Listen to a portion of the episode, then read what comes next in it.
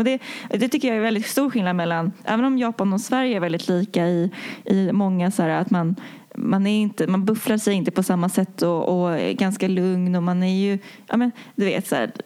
tillbakadragen är ju mycket så i Sverige. Man är lite konflikträdd och vill inte liksom trampa på någon annans tå. Nej, så precis. Där är ju likt, men sen när det kommer till det här självcentrerade eller om man är grupp, där är väldigt olika. För här i Sverige tycker jag att vi är väldigt mycket så här jag hela tiden, jag ska hit och jag ska göra det och jag ska nå uppnå det och tänk på grupp liksom, tänker jag ibland. Internationalitet.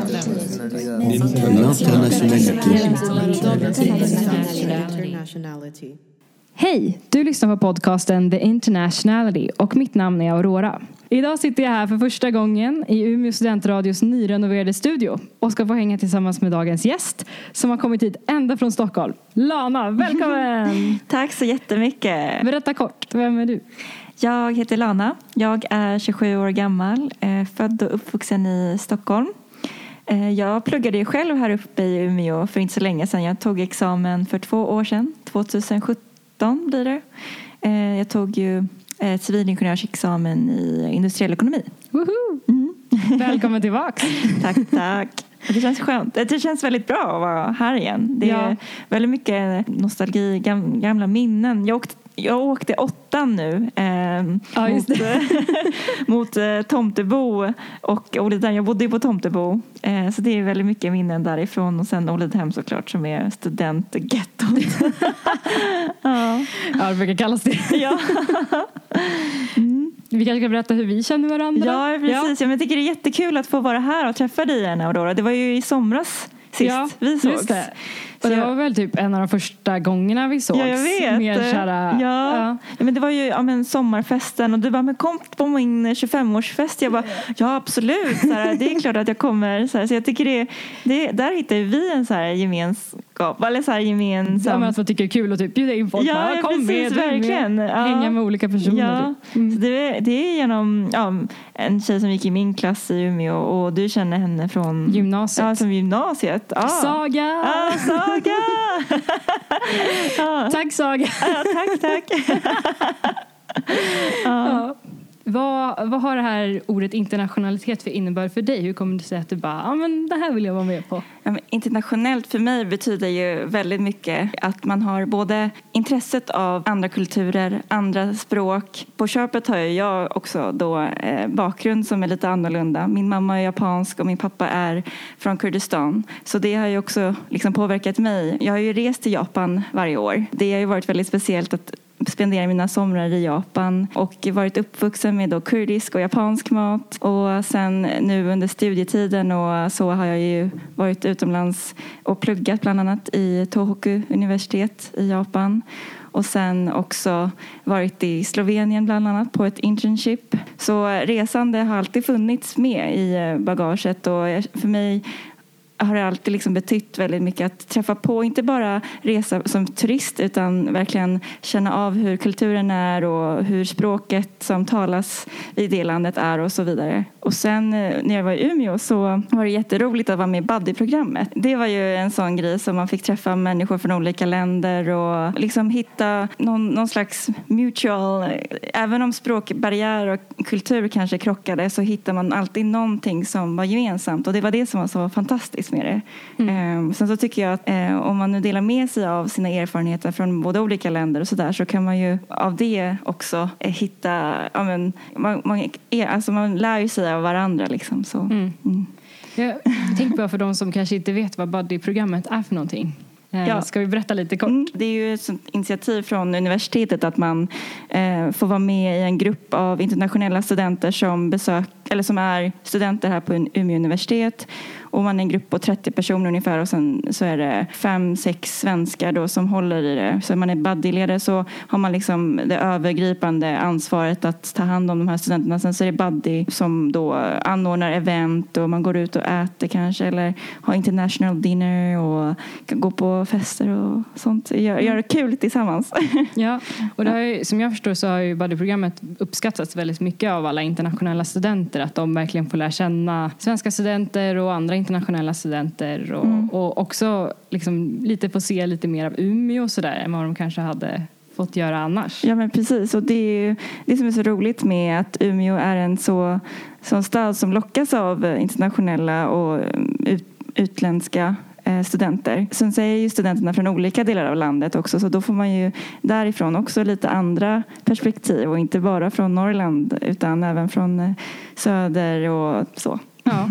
Jag tänkte lite på det här du sa med att du är intresserad av andra kulturer och sådär. Och jag följer dig på Instagram och där så la jag märke till att du har skrivit worldwide citizen. Ja. Vill du berätta lite mer om det? Ja, men det kan jag göra. Ja, men det kommer ju lite från att först och främst så är ju jag japan. Och då har jag gått i japansk skola i Japan. Så först var det ju när jag gick i 4:an och i 6:an. Så bara 2 veckor fick jag pröva på det. Och min mamma berättade faktiskt nyligen också att jag hade gått på dagis. Men jag minns inte så mycket, för att hon sa till mig att det var liksom det. Jag ville aldrig tillbaka dit. Liksom. Det var det värsta så det jag hade varit med om tydligen. Men sen så var jag även utbytesstudent i England ett år. Bodde i Dover, Kent. Det är ju precis där vid gränsen, så att man ser alltså, södra delen, så att man ser mot Frankrike. Så gick jag sixth form där och läste drama och musik. Hur gammal var du då? Jag var 16 år gammal bara. Vad kul! Ja, men det, wow. Ja, att ge sig ut i världen när man är så ung, det, nu i efterhand känner jag wow att jag vågade än så. Då var ju kulturchocken mycket större än vad den kanske skulle vara idag. Men det kommer ju med, alltså, i och med att jag har rest och mycket och så. Men ja, efter England så... sen så blev det Umeå. Och då, förutom det här Buddy-programmet som vi pratade om, så även då varit i Japan på utbyte ett halvår. Och sen även då Slovenien på ett internship. Där jag jobbade mitt ute i ingenstans faktiskt. Så att det var också väldigt speciellt. Och jag är ju en storstadstjej. Så att från att liksom varit uppvuxen där det är mycket folk och civilisationen är på ett annat sätt. Så komma till en stad där det bara är 2000 personer totalt. Och sen så, och runt om är det bara liksom, bergstopp. Det är ju precis vid Alperna där. Då kan jag tänka mig att du åkte mycket skidor kanske? Det var under sommaren. Så det blev faktiskt en del åka upp i liftar. Och sen så paragliding, skärmflygning testade jag på. Wow. Från 2000 meters höjd så hoppade jag liksom från bergstoppen. Var du helt själv eller hade man någon? Jag hade med mig någon. För mig var det mer en sån grej att jag ville liksom testa på mina rädslor också. Och det är ju, alltså att man måste ta steget och våga och göra de här grejerna. Det var ju det kanske också som gjorde att jag, när jag var i England, så ville jag liksom, nej men nu ska jag testa på det här. Jag vill göra någonting annorlunda och inte lik någonting annat. Och samma sak med Slovenien, liksom ute ingenstans, medan alla andra bodde i Ljubljana som var alltså internship students. De hade ju en mer gemenskap och träffades under helger eller efter jobbet, medan jag fick ju umgås med korna eller liksom bara med, ute i naturen. Och jag sprang ganska ofta då också så på morgonen, och det var väldigt fint. Jag kan tänka mig, eftersom att du har bott på många olika ställen och sådär, och också haft ett stort intresse för andra kulturer och rest och så. Det måste ju vara så att du har väldigt mycket kompisar i många olika länder. Ja, men det stämmer bra.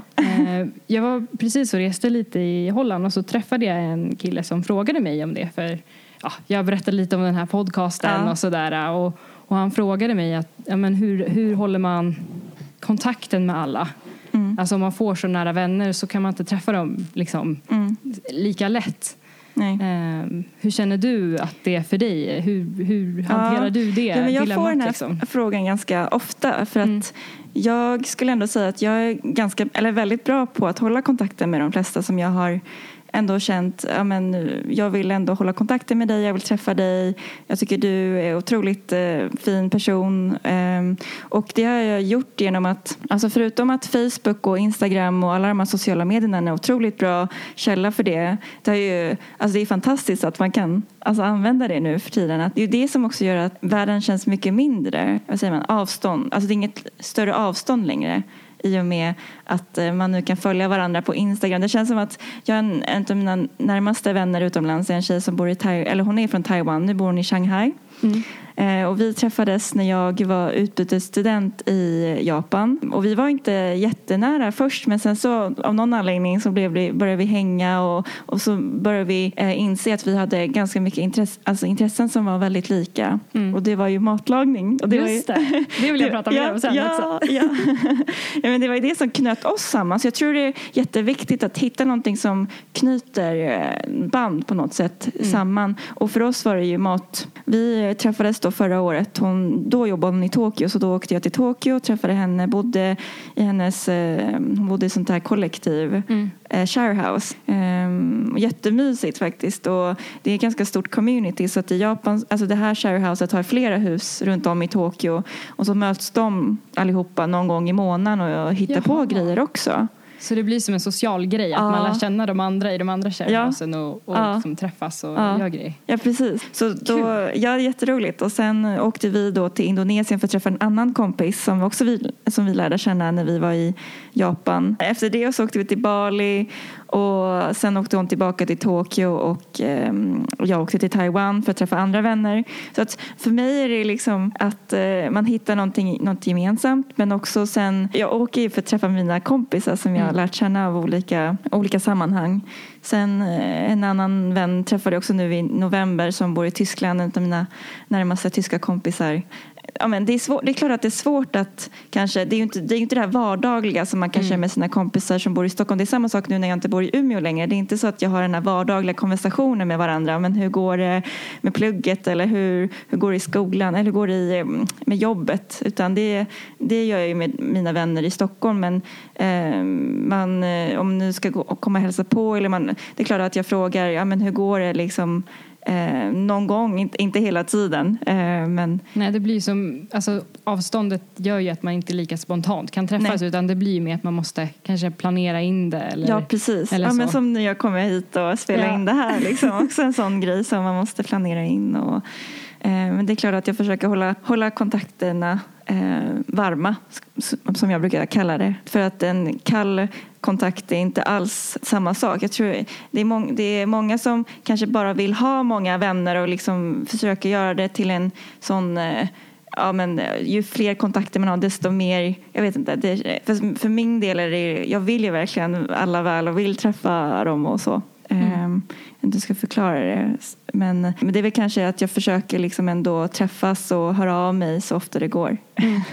Jag tänker att det är ändå lite avstånd och sådär, och det krävs ju ändå en del, alltså, planering och så. Jag har ju kompisar från andra länder som jag inte har träffat liksom på flera år, men det känns ändå som att när man ändå får in den där lilla tiden i kalendern där båda kan, eller typ är lediga och inte jobbar, eller någon helg typ, så försöker man säga okej, jag ska se vad det finns för flygbiljetter.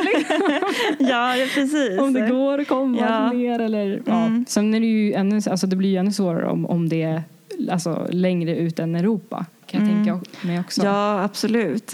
Men Instagram är otroligt bra, för att hon som bor i Indonesien, det känns som att vi fortfarande har väldigt nära kontakt, för att jag följer henne och hon lägger upp grejer hela tiden, så det känns som bara det var igår vi träffades. Men när jag tänker efter har jag någon kompis i varje världsdel, tror jag. Ja. Mm-hmm. Ja, det är häftigt när jag tänker efter. Ja. Och vissa har ju bättre kontakt med än andra, såklart. Det är ju en sån mutual grej. Man måste ju, båda måste ju vara villiga. Det är ju svårt att vara ensidigt och liksom fråga hela tiden. Och så att... Är det någon gång du känner så här bara, nej vad jobbigt att så här, alla är så långt borta, och, eller inte alla, men ändå så här att du saknar vissa vänner och känner att det känns så här, tråkigt att man inte kan bara spontant träffa dem liksom. Ja, men så är det ju verkligen.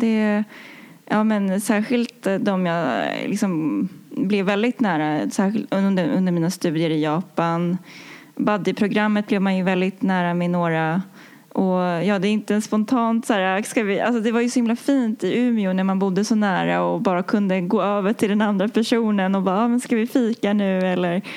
Det är ju inte samma grej i Stockholm riktigt. Där är ju folk utspridda i hela Stockholm. Jag har inte riktigt någon nära vän där jag bor i Stockholm. Så man får åka en bit. Ja, precis. Då får man också planera lite mer. Mm. Ja, det saknar jag ju såklart. Så här, att man kan ta en spontan öl också i Japan. Och så helt plötsligt så blir det en karaokekväll som slutar klockan 5-6 på morgonen. Och så kommer det fler och fler personer som joinar. Ja, precis. Ja.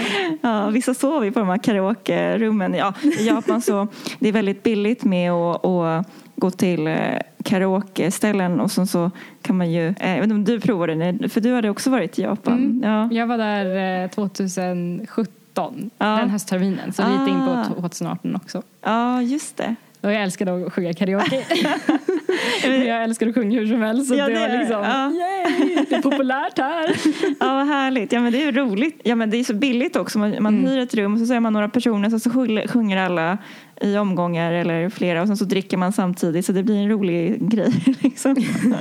Ja. Det blir roligare och roligare. Folk blir lite, alltså det kändes som att man skulle lägga in låtar i början. För att folk var ju lite blyga i början. Ja, det är och klart. Och sen så lägger alla in jättemycket låtar när det bara är någon timme kvar. Precis, ja. Och då får man inte sjunga den låten man ville. För att det är listan hur lång som helst. Ja, så måste man ju gå någon gång också. Man kan inte sitta där hela natten. Eller jo, det kan man väl. Men jag har ju skola också. Ja, precis. Det fanns vissa ställen där de hade... Alltså så här, typ popcorn och massa grejer man kunde äta och så att de kommer typ att man betalade lite extra så kunde man få hur mycket dricka som helst man ville ha. Exakt. Ja. Jag var också på ett ställe där de hade så här japansk curry. Så att man kunde gå ifrån där mätt och belåten. Var det inte vissa ställen man fick ta med sig? Ja, precis. Mat kanske inte mat, eller? Jo, men det har jag också varit med om. Man får ta med sig mat in. Det är ju bra om man kan göra det. För man ska kunna vara där ännu längre.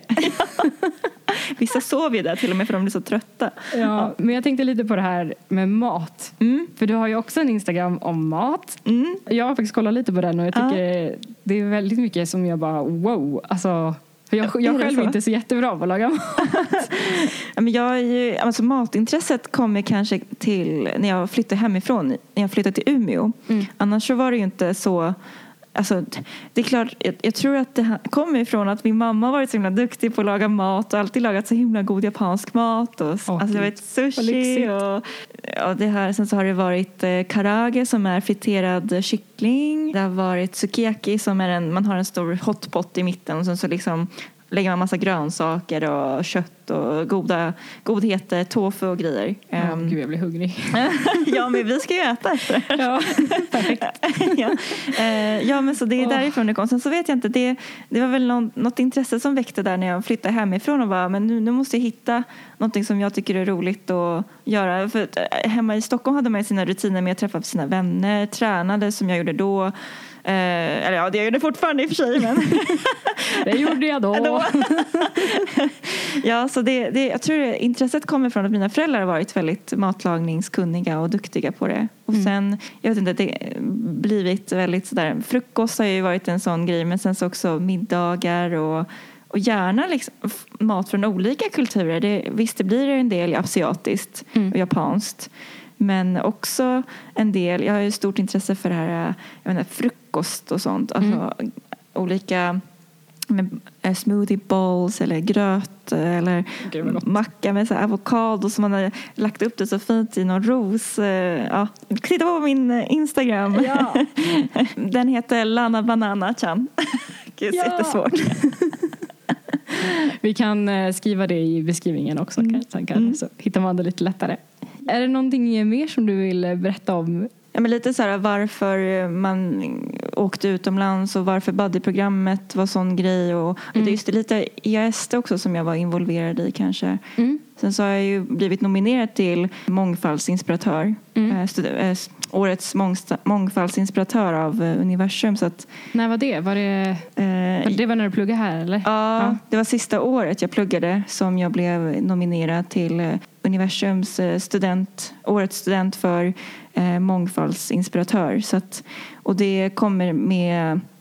Jag hade faktiskt en kompis som pluggade nere i Lund som sa, men Lana, hallå, kan inte du börja starta upp en förening uppe i Umeå som heter IASTE, som står för International Association of the Exchange Student of Technical Experience. Så det superlångt. Technical students. Liksom. Exakt, så hon pluggade också till ingenjör. Och då tänkte jag, men varför inte? Jag tycker ju också om att... det föreningsliv alltid och liksom vara involverad i saker och ting utanför studier eller göra någonting utöver studierna, utöver det rutinmässiga jobbet har ju varit en del av mig, och jag har alltid gjort det även under så här, högstadiet och så med som ordförande i matrådet, såklart. Jaha, så du började redan då? Ja, du sa precis. Du började när du flyttade hit. Jag vet, men det började det då. Men då var det så här, vad ska vi äta till klassens vecka? Så här, pannkakor. Pannkakor, hamburgare, tacos liksom. Det var pizza typ. Ja. Men det började alltid någonstans. Ja, precis. Ja. Men då var det ju nog redan där det började. Ja. Men då startade jag upp IASTE, som då handlar om att man ska främja det här med utbyte på internship utomlands, praktikutbyten då för ingenjörer och tekniskt studerande, även naturvetenskap och arkitekter. Så jag och två andra startade upp föreningen. Det var en rolig resa. Det var nog det bästa jag gjorde under studietiden. Faktiskt, förutom Buddy-programmet som vi har pratat om, så det handlar ju om att förutom att jag träffade olika andra ingenjörsstudenter i Umeå och även engagerade sig att träffa, att försöka, grejen var ju den att man skulle försöka få in företag att vilja ta internationella studenter under somrarna eller som praktik över något år eller några månader eller så. Men det som var så roligt var också att vi var på många nationella möten med andra lokala kommittéer. Så då samlades vi, första gången var det på Chalmers, eller när jag började i alla fall. Och sen så var det någon gång i Lund, sen så har jag varit i Uppsala. Så att det har varit verkligen överallt. Och det är det som var så fantastiskt. Och de personerna har jag fortfarande kontakt med och är otroligt glad över att jag fortfarande liksom hörs och det känns som att ändå folk som ändå engagerar sig på det här sättet att vilja träffa personer utanför sin comfort zone eller utanför sin vänkrets har den gemensamma punkten att man vill någonstans lära känna andra och mån om att olika är bra och att det är roligt att träffa folk som har andra tankar eller idéer, så att det inte handlar bara om att det ska vara likadant hela tiden. De har jag fortfarande kontakt med och de är ju allihopa också liksom ute i världen och gjort saker. En är ute i Costa Rica och en annan har varit i USA och så. Det känns som att jag tror man hittar folk som någonstans vill alltså träffa andra utomlands eller som tycker om det här internationella. Och så var det väl också när man var utbytesstudent, att även om det var en liten lokal kommitté som i Japan som försökte liksom hitta på grejer med alla oss internationella, för de var intresserade av att träffa oss och frågade oss väldigt mycket om vår kultur och våra värderingar och erfarenheter, så träffade man ju andra utbytesstudenter som också var intresserade av det här internationella, så att jag tror det är väl gemenskapen eller gemensamma knutpunkten. Har du varit med om någon gång att du har träffat någon ute i världen som har känt någon som du redan kände? Jag tänker ändå det är ju ändå som en community av folk som faktiskt är intresserade av internationalitet kan man väl nästan säga. Som, precis som du vill lära sig om andra kulturer och gärna försöker ta de här möjligheterna och plugga utomlands eller jobba utomlands, mingla med folk från olika kulturer och sådär. Har det hänt dig någon gång att du har träffat någon som är som jag? Eller? Nej, att du har träffat någon som hade en gemensam vän som har någon annan som du redan hade träffat. Oj. Ja, men det händer ganska ofta i Stockholm, gör det ju. Ja, det gör det. Ja, faktiskt, det gör det. Särskilt nu när jag är på Vattenfall och jag engagerar mig i någonting som heter Vattenfall Innovation. Och då har man ju också träffat folk som också har varit utomlands eller pluggat någonstans. Men utomlands vet jag inte om jag har träffat någon som känner någon annan. Förutom då utbytesstudenter som jag då... då har det blivit att vi sen... Att man lär känna, att på den platsen har man lärt känna en utbytesstudent som känner en annan utbytesstudent som man också har. Ja, precis. Men det är lite roligt att i Sverige i alla fall händer det ganska ofta. Jag känner ju någon från varje tekniskt universitet. Så. Fast jag har försökt connecta folk på olika... det är väl en grej jag gör väldigt ofta. Jag försöker få mina vänner att träffas. Jag har ju väldigt många så här, lite, jag plockar lite där. Ja. Eller så här, jag med vänner dit till Umeå, träffar någon på någon fest där, eller på något event på, genom plugget eller någon förening eller via jobbet. Och sen så tycker jag, ja men de är sköna, men jag vill ju, det är klart att sköna människor måste träffa varandra så här. Och jag tycker det är jätteviktigt att vänner får träffa ens vänner, för det är så man skapar nya kontakter och nätverkar, och alltså det här lite mer mingel och lite, ja men det ska vara lite i avslappnade former, och jag tror, ja, jag tycker det är kul med att mina vänner får träffas så här. Ja, nej, jag tror det är jätteviktigt också att man möjliggör för det. För att det, jag tror att nu för tiden så det blir ju lätt att man gömmer sig bakom sin mobil och typ så här, man kollar på sociala medier istället typ, och så bara oj, jaha, vi kände samma typ, och sen så bara jaha. Ja. Så kanske inte blir att man faktiskt träffas alla tre. Nej, liksom. Precis. Sen så, jag vet inte om folk är rädda för att träffa nya, om man är, alltså det är inget fel med att man är trygg i sitt kompisgäng eller tycker att ett liv liksom, ja men det är liksom stabilt och det är rutiner och det liksom följer så, och det är jättemånga av mina vänner som är nöjda med eller har sina vänner som de har idag, och det är inte så att jag aktivt söker efter nya vänner, utan det blir ju liksom att ja, men den här, du är ju rolig och ja, men jag vill hänga mer med dig, och jag blir jätteglad av att vara med dig, då vill jag ju hänga med dig liksom, så att jag försöker ju. Ja, nu har jag ju rådat jättemycket med både så här AV:n men också med middagar och så här, försöker få in bruncher och så vidare. Jag tycker det är jätteviktigt att liksom hitta den här gemenskapen och få positiv energi av varandra och så. Mm. Det känns ju som att det är också ganska kopplat till det du sa tidigare, att olika är bra. Att man liksom får träffa olika människor och också så här, det är ju också en del av det här nätverkandet egentligen. Ja. Fast kanske på en mer internationellt plan. Mm. Jo men absolut, det, så kan det vara. Jag skulle inte säga att mina vänner är så lika varandra. Men den gemensamma punkten som jag sagt tidigare är ju väl att man vill träffa andra människor. Och man är intresserad av att, ja men hur tänker du? Vi tänker inte likadant. Varför tänker du på det sättet? Och för min del har jag alltid uppfattat det så här, men du uppfattar det på det här sättet. Eller, så det tycker jag är jättebra när man liksom kan se utöver sin lilla silo. Liksom att någon annan får en att liksom tänka till en extra gång eller ifrågasätter sin tankesätt, tycker jag, alltså, och då måste man ju vara mottaglig för det också, så det finns ju vissa som inte alls, men varför tänker du så här, gud vad konstig du är, bara, men då fine, då kanske den personen inte är mottaglig för det här så. Men det kan ju bero också på vart man är i livet, om man är mottaglig för det eller inte, om man kanske har en jobbig period i livet, kanske man inte alls orkar det typ. Nej men också. Precis, absolut, så kan det ju vara. Grejen med de som är utomlands, trots att vi distansen, att vi vill ses. Och särskilt min vän från Taiwan, min Fang heter hon. Shout out. Ja, precis. Ja men hon kommer inte förstå den här podden nu. Hon kommer förstå det där kanske. Ja, vi pratade faktiskt senast idag, och då hon hade gett mig, för jag kallar mig själv så här, det där är faktiskt en grej, jag börjar kalla mig Lana Banana liksom. Och så gav hon mig ett halsband med en banan där så banana på, och jag bara så här, hela vägen från Taiwan har han skickat den till mig så här. Det var ju väldigt fint, och även om vi hör så lite så vet jag att men hon finns där för mig och jag finns där för henne när det är väl, alltså förutom när det kommer till krita, men också när vi väl vill ses. Så att vi pratade lite om att jag kan komma och hälsa på dig i Shanghai, och för vi har också pratat om att åka till Tibet tillsammans. Wow. Ja, det var ju så häftigt. Ja. Gud, du måste berätta allt sen när jag åker dit. Och så vill hon till Europa och så. Så att, igen. Ja, men det är kul med det här med internationella. Gud, jag blir så här nästan sugen när jag pratar om det, att vilja åka utomlands igen. Ja. Och jag är en annan vän i USA som pluggar i Washington, som också pratar om att vi ska ses och så. Sen, och nu går tillbaka till hon i Indonesien. Jag lovade faktiskt henne när jag hade åkt från Japan, jag kommer att hälsa på dig om max 2 år. Ja. Och det gjorde jag. Du gjorde det? Ja.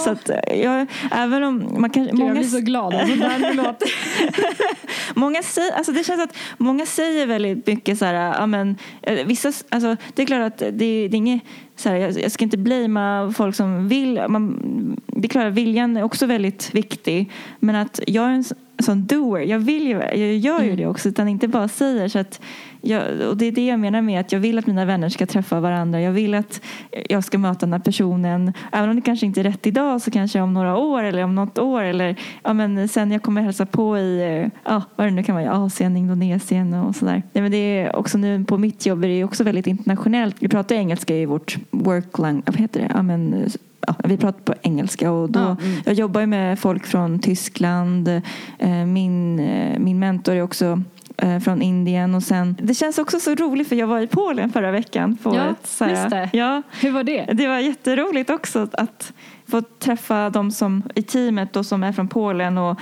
man märker att det är, även om det är så pass nära, det är ju ändå Europa, så finns det vissa kulturella skillnader. Har du några så här spontant som du kommer på?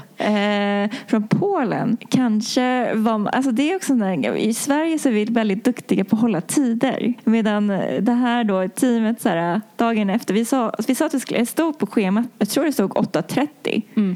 Men på kvällen där, efter att vi hade ätit tillsammans, så blev det sent. Så då bara, ja men vi ses 9:00 så här, och så blev det lite senare än det också, så att den största kulturchocken jag varit med om, det var när jag var i München och träffade Nadja, heter hon. Då var vi på ett badhus, och i Tyskland så badar man ju helnäck i bad, vad typ som man ska simma. Spa. Ja, i spa. Okej, jag trodde det var typ så här sim, pool. Nej. Men det är spa, men det är stora bassänger och sådär, så och sen så alla är helt nakna, alltså kvinnor och män. Alla. Och jag var så himla chockad över det. Jag tycker det var jättejobbigt. Ja, nej, men jag tror alltså vi har ju ändå bastu i Sverige. Ja. Men det känns som att så här, det har blivit mindre och mindre folk har på sina badkläder i bastun. Ja. Man har det mer nu. Liksom. Ja, man cover up mer kanske. Ja, jag undrar var det kommer ifrån. Men det är ju egentligen bara en kropp. Alltså det är ju inte så. Man ser ju inte själen, eller vad ska man säga. Man ser ju inte hur personen är och allting liksom, egentligen. Men det är ju väldigt så här, ändå personligt. Ja. Eller så här, det känns väldigt personligt. Ja, det känns ju. Alltså, jag bara okej, jag får väl möta mina rädslor igen. Och det kommer ju väl lite tillbaka till det här med att jag måste ju göra det nu. Nu ska jag inte hålla på och vara den som håller mig till. Även om jag har ju väl också mina grundvärderingar som är svåra att rubba. Det är liksom stommen som står kvar. Men sen så bara, men jag kan väl hänga med lite i trätopparna. Ja, men då var jag tar vi så här, att hänga handduken. Men det jobbiga var att det var ju mer om folk skulle börja kolla på en, men ingen kollar ju på en. Nej, för alla är ju. Ja, alla gör ju det ändå. Så de flesta var ju så här, pensionärer eller par. Så var jag och min kompis. Men hon är så van vid det. Hon bara, visste inte. Alltså, du vet att man badar näcka, va? Jaha. Men jag tänker typ så onsen i Japan. Ja, men då är det ändå könsfördelat. Ja, okay. I Japan är inget problem. Jag har gjort det väldigt många gånger, och för mig är det ingen stor grej. Men då är det ju uppdelat. Alltså, ja, jag vet inte hur det låter nu i Umeå Studentradios så här könsfördelat. När det...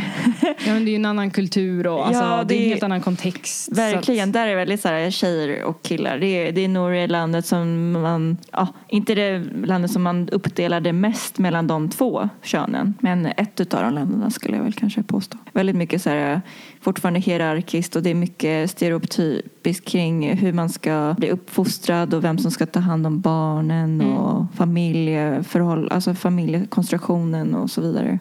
Det är fortfarande väldigt så där konservativt och gammalmodigt, skulle jag säga. Det är så svårt att så här förklara. Alltså för jag var ju där ett halvår som jag tidigare. Det är så svårt att förklara liksom. För det är som sagt, det är en helt annan kontext. Det är en helt annan historia. Och liksom, alltså, det är också det som är intressant med kulturer. För att det finns ju ändå någonstans anledningar till varför det är på ett visst sätt. Ja, liksom. Precis. Och det var mycket som var väldigt så här, chockande för mig. Men sen så får man ju, försökte jag liksom, tänka mig in i situationen och sådär. Och ändå så här, förstå varför det kan vara så. Och sen så håller det ju, alltså det är nu när Japan är mer öppet mot liksom resten av världen, så håller det ju på att förändras och sådär. Så att det är ju... Det är en process också. Verkligen. Jag tycker det är väldigt viktigt att förstå att att kulturen ser ut som den gör på grund av de här sakerna. Att man inte dömer så fort. Japan är ju väldigt homogent och det har ju också lett till att kulturen är som den är idag. Och Japan har varit väldigt mycket naturkatastrofer på sistone, och särskilt 2011 när tsunamin och sen Fukushima, alltså kärnkraftverket havererade. Det är också, där ser man verkligen Japan i dess pure form. Att istället för att det blir kaos, och för att det blev ju all kommunaltrafik stoppades och folk fick gå hem. Det var ju svårt att få tag på mat i början, elektricitet. Då minns jag att istället för att man kanske sprang in i butiken och bara snodde med sig allt man vill ha, så stod alla på en lång kö. En och en för att få tag på vatten eller mat och vad de nu behövde. Och det är verkligen Japan i sitt nötskal. Verkligen ta hand om varandra och inte buffla sig fram riktigt. Så. Jag upplever att de har väldigt starkt socialt ansvar. Ja, verkligen. Och upprätthålla det här. Man ska vara ett bra gott exempel. Ja. Precis. Ja. Det är så roligt, för min mormor är ju 89 år gammal. Och hon är en förebild för mig. Och den personen jag ser upp till mest. Hon har tagit hand om andra i sin omgivning så pass mycket.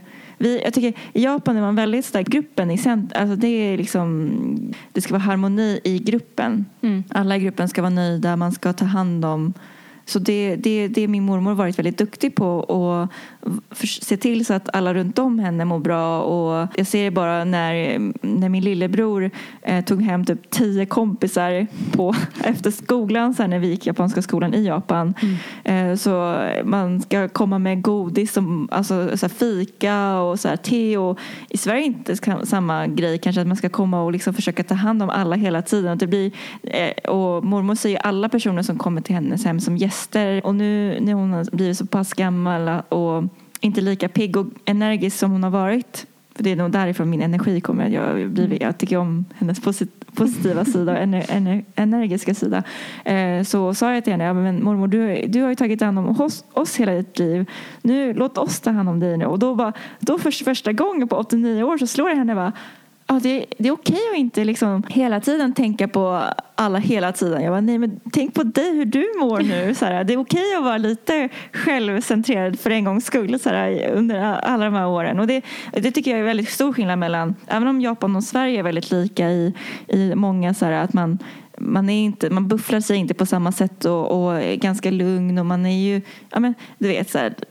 tillbakadragen är ju mycket så i Sverige. Man är lite konflikträdd och vill inte trampa på någon annans tå. Nej, så precis. Där är ju likt, men sen när det kommer till det här självcentrerade eller om man är grupp, där är väldigt olika. För här i Sverige tycker jag att vi är väldigt mycket så här, jag hela tiden, jag ska hit och jag ska göra det och jag ska uppnå det och tänk på grupp.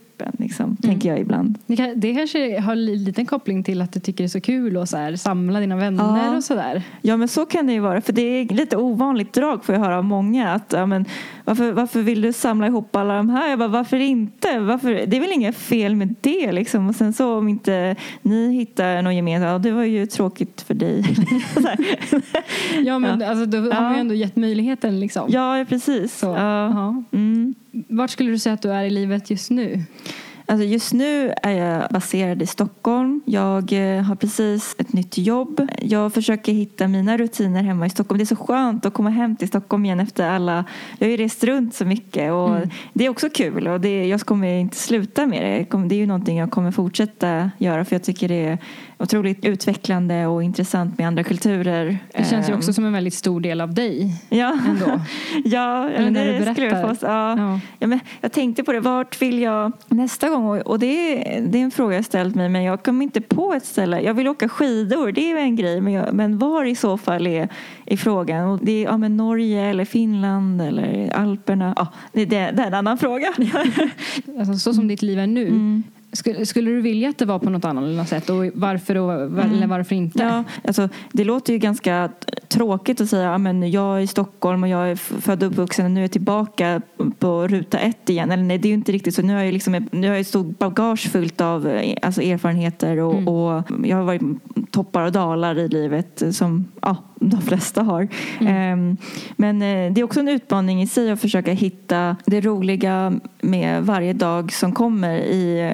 Alltså för nu bygger jag ju min vardag, jag bor själv liksom, och jag skulle inte säga att jag vill göra det något annorlunda än vad det är idag, för i så fall skulle jag ha gjort det redan, och om jag vill det så gör jag det, och det är genom att kanske åka och träffa någon vän som inte bor i Stockholm, eller om jag är missnöjd med någonting, istället för att sitta och klaga och liksom trampa på samma ruta, så gör jag någonting åt det. Men just nu så är jag väldigt nöjd med min situation i Stockholm, och sen så är det ju ganska mycket internationella uppdrag i och med mitt jobb nu, så att det är också väldigt kul att man får resa mycket, så att det är därför jag är här i Umeå bland annat. Ja, så, ja, det verkar jätteroligt. Jag tror jag aldrig känt någon gång så att jag skulle vilja vara jag har ju lärt mig nu, typ i England då mådde jag ganska dåligt. Det var ju ganska jobbigt att som ung åka utomlands, bo där i en värdfamilj, en annan kultur, även om det är ganska likt, så bodde jag på ett område där de inte var så vana vid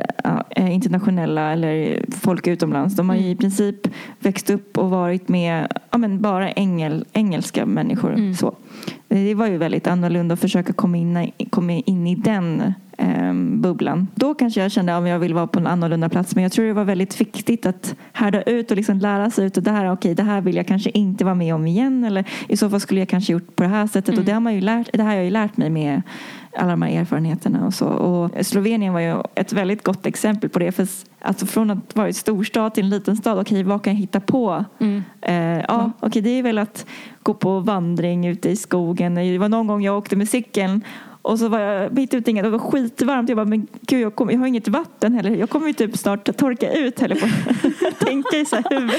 Så panik, tankarna. Ja, men då bara det är bara vända och gå tillbaka. Det var lite panikigt. Och sen så liksom det här med att prova på skärmflygning, bada i sjön där. Så det var ju också att försöka göra det bästa av situationen. Alltså anpassa sig lite också. Ja, precis. Så det var ju en kvinna som var svensk som bodde där, och hon hade 10 kor och sa, men här får du färsk mjölk. Ja. Och då var det varmt så här. Ja. Va? Ja. Fick du testa mjölk också? Nej, det gjorde jag aldrig. Nej. Jag hade velat, men det fanns aldrig tid för det. Det var annat. Mycket med jobbet och så. Det blir säkert någon fler gång. Jag kommer åka ner dit igen och så att... är det några andra insikter eller lärdomar som du vill dela med dig av innan vi avrundar? Jag tycker att alla måste någon gång utomlands, och inte bara på turist. Alltså inte som turist, utan verkligen ut, antingen via plugget, plugga utomlands minst en halv termin. Om inte det går, åk via IASTE då på ett internship, och då kan man göra det 1 eller 2 månader, eller även längre än så. Annars gör det via jobbet, eller ta en sån här avstickare, eller ta tjänstledigt. Jag tycker det är otroligt viktigt att verkligen försöka sätta sig in i någon annans kultur, och inte bara vara där som turist, för det får man inte se det riktiga. Jag tycker de roligaste resorna har ju varit de som man verkligen lär känna lokalborna. Så det skulle jag uppmana alla att göra. Ja, jag tycker det var ganska bra som avrundning ändå. Tack så jättemycket, Lana, för att du ville vara med. Ja, tack själv. Internationaliteten.